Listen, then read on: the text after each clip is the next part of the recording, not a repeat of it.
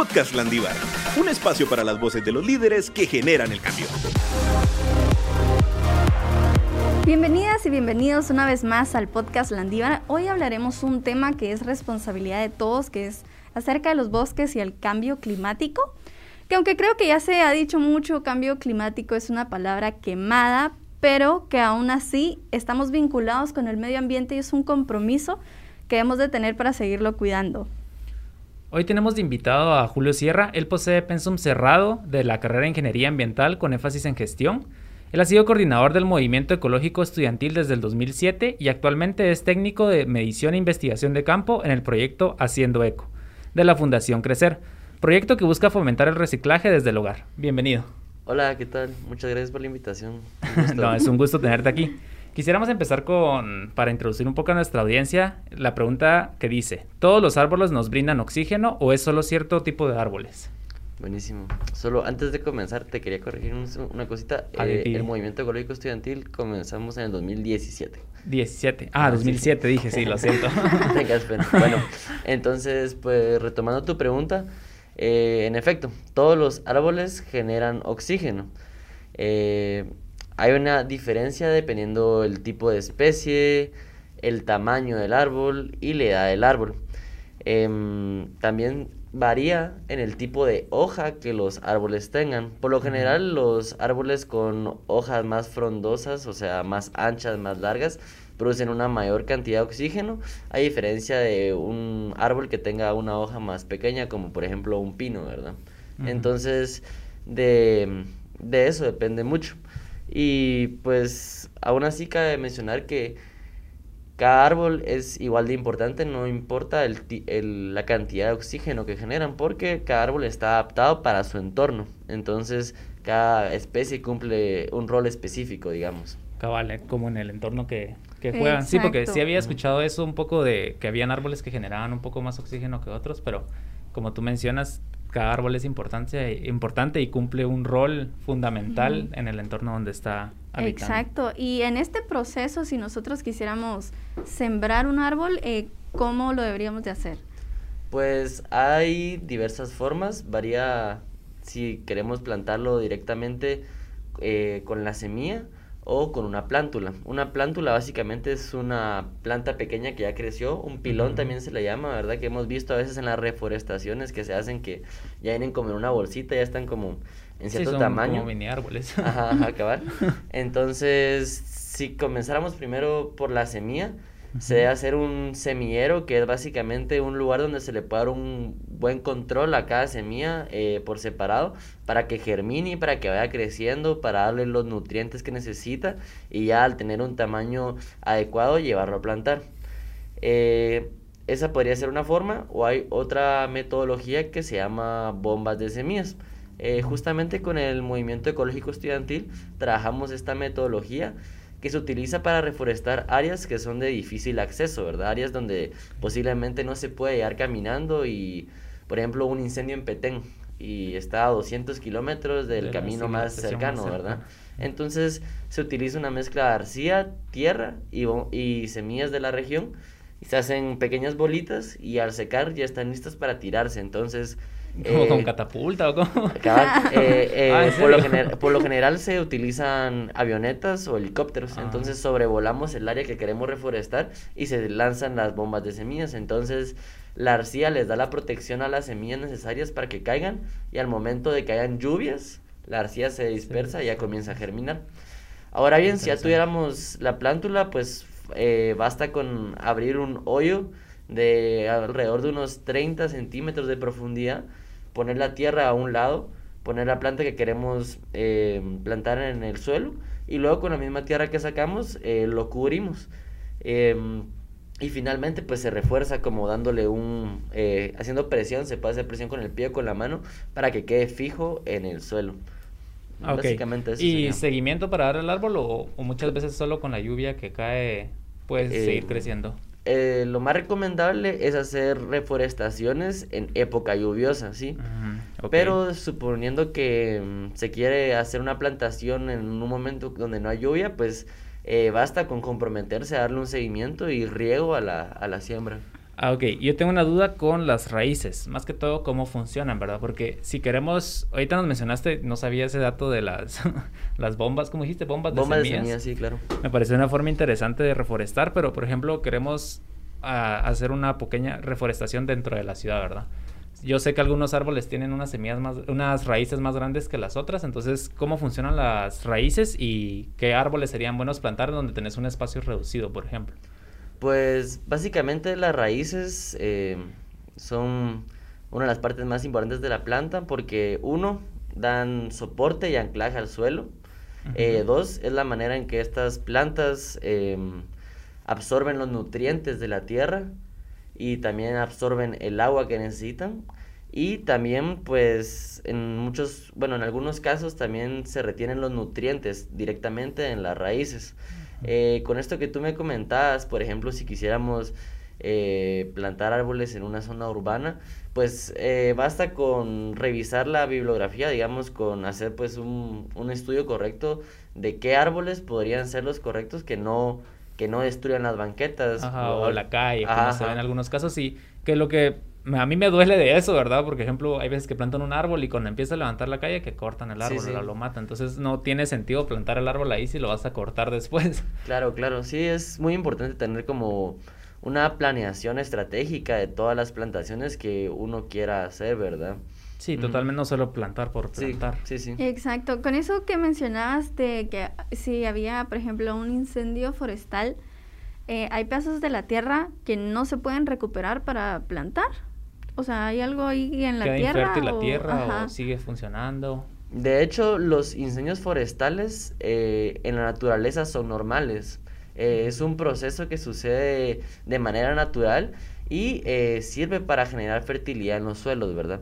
El problema es cuando estos incendios se dan de manera recurrente debido a causas externas como el, acciones del ser humano, ¿verdad? Lamentablemente. Entonces, cuando esto sucede, eh, digamos, de manera descontrolada, se puede perder la fertilidad del suelo, ¿verdad? Y cuesta mucho volver a, generar eh, fertilidad. Que tenga nutrientes la tierra, más que todo. Mm, Quisiera hablar un poco de cuáles son las funciones protectoras de un bosque, o sea, qué beneficios traen tanto para todo el mundo como para el ser humano, ¿verdad? Bueno, eh, cuando hablamos tanto del bosque como de otros eh, ecosistemas o de otros seres vivos, eh, los beneficios se les, se les, llama servicios ecosistémicos, ¿sí? Entonces todo lo, lo, bueno que puede generar un bosque se le conoce como servicio ecosistémico. Y los servicios ecosistémicos eh, hay de diferentes tipos. Entonces, primero, pues está el servicio de provisión, que es lo que, que nos provee un bosque a nosotros o a los otros seres vivos. Entonces hay cosas como alimento, fuentes energéticas, entiéndase por ejemplo en Guatemala leña, ¿verdad? Eh, materiales de construcción, medicinas, fibras para ropa, por ejemplo, especies ornamentales, especies em, medicinales, perdón, y agua, y oxígeno, que creo que esas son de las más importantes, ¿verdad? En los bosques es donde se genera eh, mucha del agua que nosotros eh, consumimos. Ahí se capta el agua a través de los árboles y luego se filtra en el suelo y llega a los, subsuelo, al subsuelo y ya pues, eh, pues puede salir por un río, un nacimiento, puede quedar como una reserva para nuestra utilización y claro el oxígeno. luego tenemos servicios de regulación que pues los bosques regulan la temperatura, eh, claro, regulan el clima en sí, ¿no? Regulan el clima de un área, no es lo mismo vivir en un área boscosa que en un área donde no hay ningún tipo de árbol, ¿verdad? Se siente la gran diferencia. También regulan las plagas, ya que, por ejemplo, si nosotros eliminamos un bosque donde había cierto tipo de sapo, por ejemplo, ese sapo comía cierto tipo de mosquito. Ahora sin ese sapo, pues hay muchos mosquitos y van a comenzar a ser una molestia para estas poblaciones.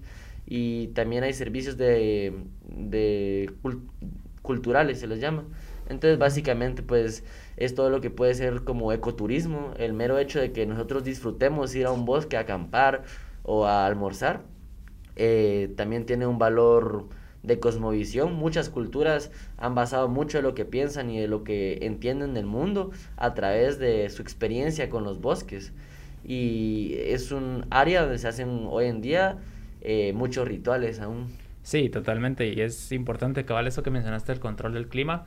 Yo también, yo tenía, yo estaba en un colegio donde había muchos árboles, pero eran un poco peligrosos porque eran muy altos.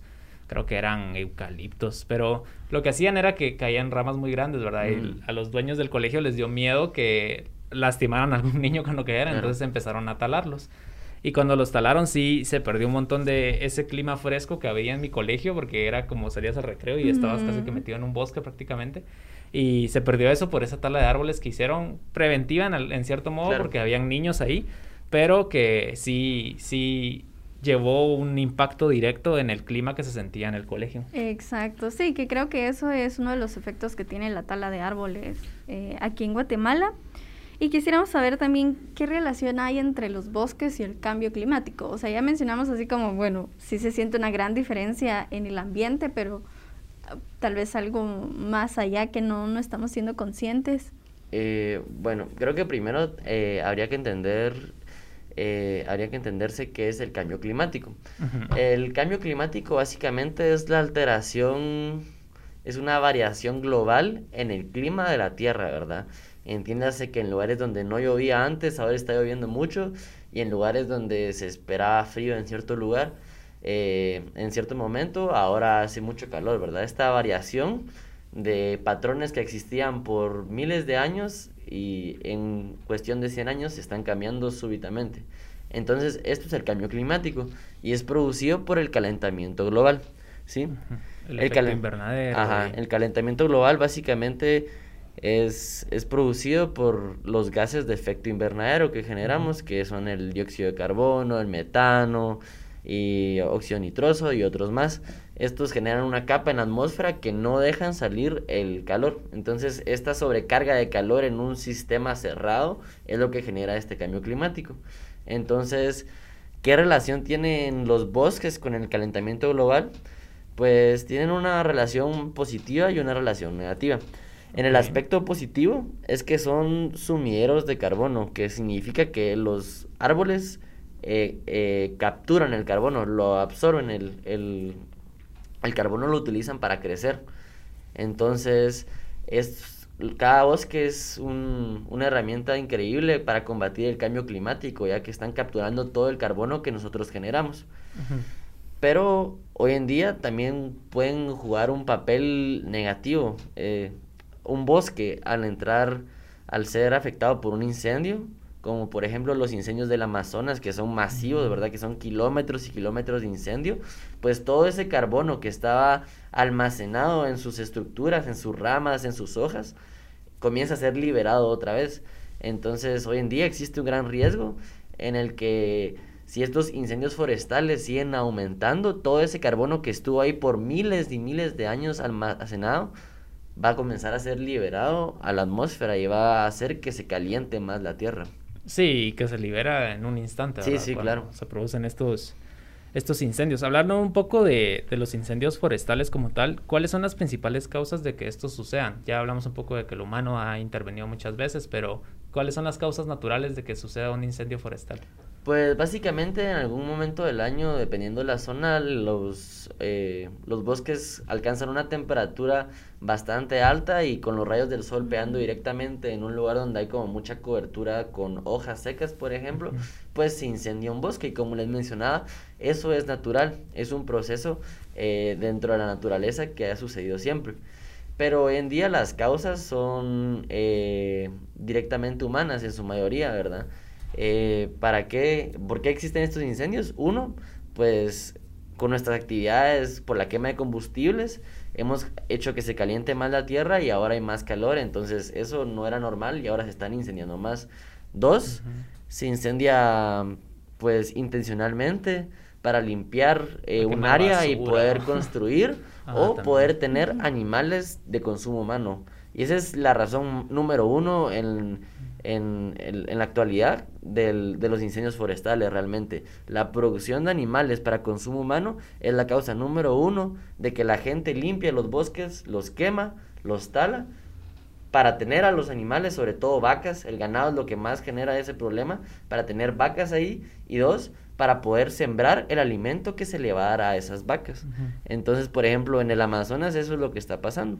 La gente, eh, pues hay una demanda excesiva de, de carne, por ejemplo, entonces limpian una gran parte del bosque para sembrar los cereales que se les va a dar a las vacas. Y como es tanta la demanda, no se le da tiempo a esa área para regenerarse y volver a sembrar ahí, sino que tienen que quitar y quitar y quitar más bosque para poder suplir la demanda de alimento que a su vez va a generar más ganado y pues... Y creo que el maíz sí consume como muchos nutrientes de la tierra, ¿no? Pues eh, los, los cereales en general y sobre todo también porque hoy en día todo el alimento que se le da a esos animales es transgénico, ¿verdad? Entonces eso afecta muchísimo a la tierra también. porque hay, ajá, crece mucho más rápido, pero hay que echarle eh, mucho más fertilizante, plaguicidas. Eh, entonces es, es, un problema realmente que al final eso también genera cambio clima, eh, pues calentamiento global, porque todos los químicos que se le echan a, a estas plantaciones para alimentar a los animales están hechos de petróleo. Entonces, pues, es, un, gran problema. sí. el petróleo que es algo que, más que todo, creo que las grandes, como que las, las personas que más manejan el mundo, se podría decir, son los que quieren que persista, ¿verdad? Porque es donde más dinero se saca a pesar de que ya hay nuevas tecnologías como carros eléctricos, que es lo principalmente que consumimos nosotros del petróleo, que es la gasolina como tal, pero no sabía eso de que del petróleo vienen estos químicos, se podría decir, para que crezca más rápido. Y tampoco sabía ese dato de que talaban los árboles para tener más espacio para el ganado, ¿verdad? Exacto, sí, ese sí, lo desconocía totalmente. Sí, según yo talaban árboles para hacer hojas de papel o materia prima para construcción, pero no, sabía que los talaban simplemente para... Me imagino que esos que, que lo... Ah, bueno, es que los queman, ¿verdad? No los talan. Sí, ajá, realmente, o sea, hay parte que es maderable, digamos, pero hay mucha parte en un bosque que por el tipo de madera y por el tipo de planta que es, no sirve para esta industria del papel, por ejemplo. Ah. Entonces realmente solo se, se limpia porque necesitan ese espacio. para las personas que hacen estas prácticas. Exacto, sí, al final viene siendo un proceso donde no dejas descansar la tierra y... Justamente. Y reforestas, o sea, no reforestas, ¿verdad? Sino que talas los árboles y al final no los volvés a sembrar, entonces es una pérdida muy grande. Relacionado a esto, ¿en qué sectores del país creerías tú que es prioritario sembrar árboles? Pues primero creo que es importante hacer una restauración ecológica en las áreas donde ya existía bosque y ahora por diferentes razones no existe, ¿verdad?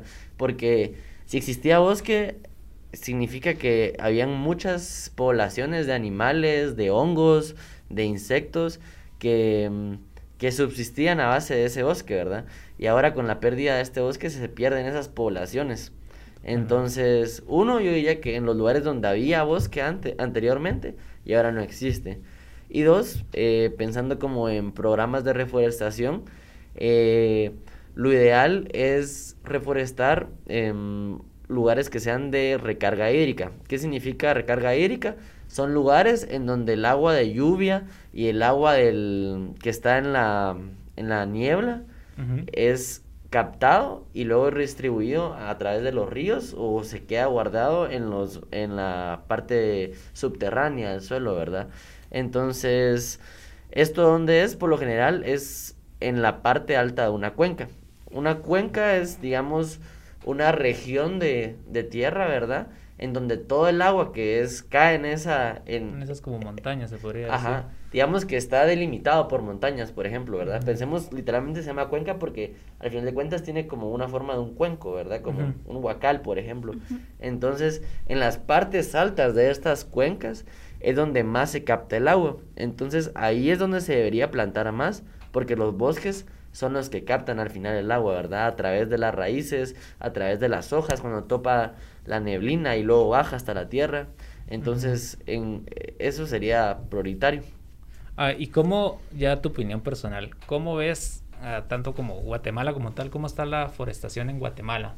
O sea, estamos consumiendo mucho nuestros bosques, hay bosques todavía. Porque, mira, yo desconozco este, eso de cómo estamos, ¿verdad? Pero, por ejemplo, ayer fui a Ciudad Satélite y cuando para llegar a Ciudad Satélite pasé un gran bosque, pues era, eran y montañas y montañas de bosques hasta llegar a, esa civilización, ¿verdad? Entonces, ¿cómo está ya, tanto en la capital como en Guatemala en general, más que todo Petén, que es como el pulmón más grande que tenemos aquí en Guatemala? ¿Cómo estamos en la forestación? O sea, ¿estamos perdiendo muchos árboles o en la capital por el crecimiento de la misma capital están talando muchos árboles para hacer condominios o yo qué sé? ¿O, estamos bien de momento? ¿Es algo preocupante? ¿No es algo preocupante? Eh, pues justamente aquí tengo un, un, dato que si no estoy mal fue, eh, fue sacado de la Universidad eh, del Valle, perdón. y dice que en los últimos 20 años Guatemala ha perdido un 22 de todos sus bosques, ¿verdad? Entonces, realmente por la cantidad, en, la, en esa cantidad de tiempo es alarmante. Eh, antes Guatemala era conocido como el país de la eterna primavera, de, conocido por su cobertura boscosa y actualmente se está perdiendo gran cantidad de bosques realmente y eh, a como siguen los procesos productivos y de extracción, posiblemente en de aquí a menos de 50 años se pierda la gran mayoría de todos los bosques. Y los bosques. La, si la situación en Guatemala está crítica realmente, por ejemplo en Petén, lo que está pasando muchísimo, igual por el ganado, eh, bueno, en Petén sucede una, una, un, un fenómeno que se llama narcoganado. Entonces básicamente los narcotraficantes llegan a las zonas donde había mucho bosque antes, talan para tener ganado y así lavan su dinero.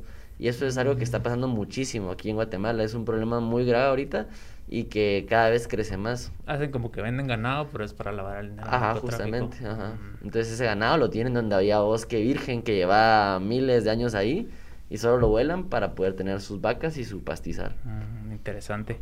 No sabía eso. ¿Y qué iniciativas de reforestación hay en Guatemala? Pues aquí tengo algunas que había buscado. Eh, está Plantemos, eh, estamos nosotros como Movimiento Ecológico Estudiantil, nosotros realizamos reforestaciones eh, todos los años, justamente este fin de semana acabamos de realizar una con bombas de semillas.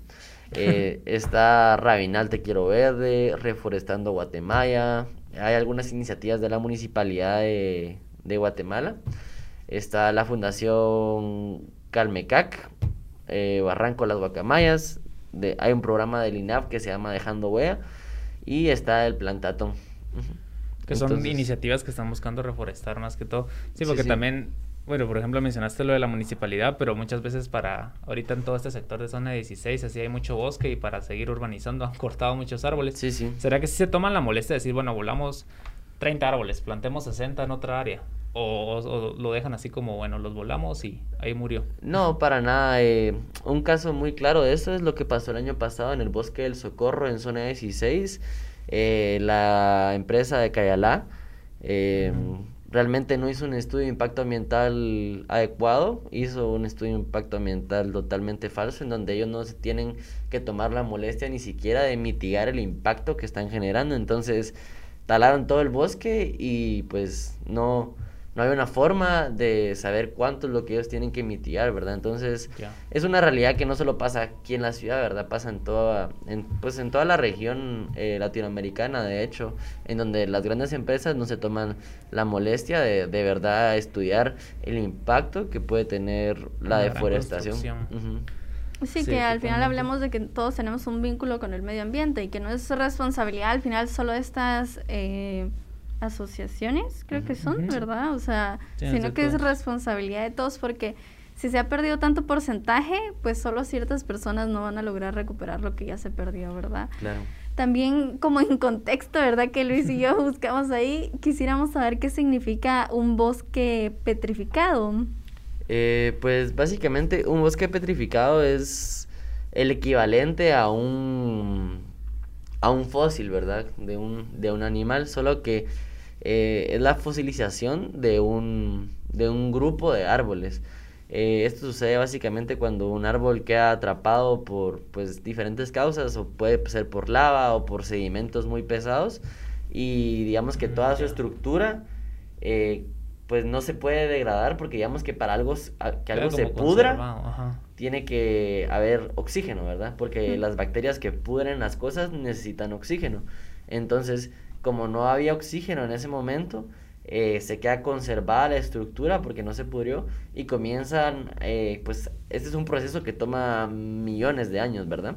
Entonces las estructuras del árbol comienzan a ser reemplazadas por minerales y queda como más o menos un molde del árbol, ¿verdad? Entonces es como ver un árbol realmente, pero ya está duro porque está hecho eh, de minerales.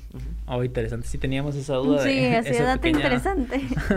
y quisiéramos cerrar con eh, un poco de los conocimientos que te brindó la carrera de ingeniería ambiental para responder todas las necesidades ambientales que nos expusiste el día de hoy. ¿Qué conocimientos obtuviste de la carrera y cómo fue tu experiencia? Pues eh, en la carrera tenés como diferentes, em, te brinda diferentes herramientas que son muy importantes a la hora de hacer una, pues una reforestación, por ejemplo, o pensar en una restauración ecológica de un lugar donde hubo un incendio. Em, pues se obtienen conocimientos de hidrología, de cuencas hidrológicas, de climatología, botánica. Eh, y como el, creo que lo más importante es que entendés que para hacer un proyecto trabajando con la naturaleza es súper importante tener un pensamiento sistémico y más eh, como técnico, ¿verdad? Porque muchas veces la gente con buena fe y con intención de verdad de hacer algo bueno, eh, hacen reforestaciones, pero no se informan como debería ser y terminan haciendo reforestaciones en lugares donde no se debe o con especies que no, que no van, creo que eso no lo mencioné y es muy importante y que se ve muchísimo en Guatemala, que hay, hay iniciativas de, de reforestación que utilizan especies que no son endémicas. ¿Qué significa eso? Que las especies, digamos que cada región tiene especies que han evolucionado durante miles de años para estar en esa región, ¿verdad?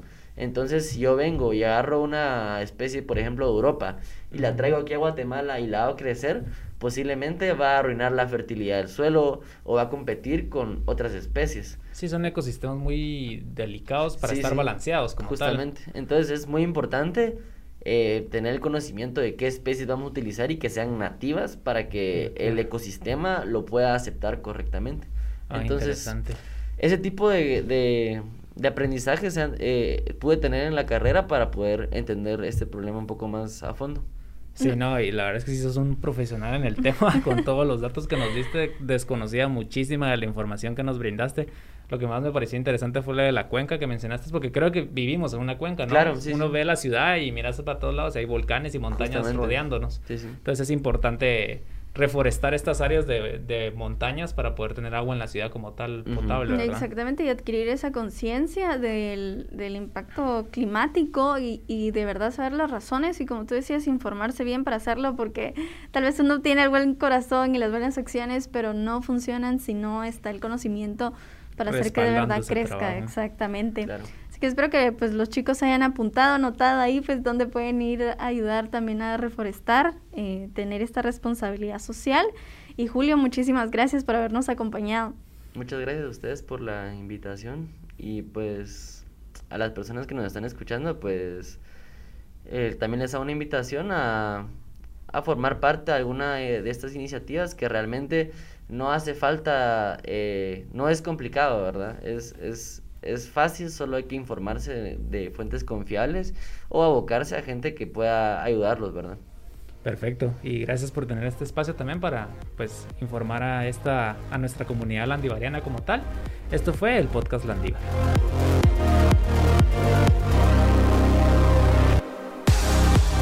¿Estás listo para sumarte a la generación que lidera el cambio? Síguenos en redes sociales como Universidad Rafael Landívar y Admisiones Landívar en Facebook e Instagram y descubre cada semana un nuevo episodio del podcast Landívar.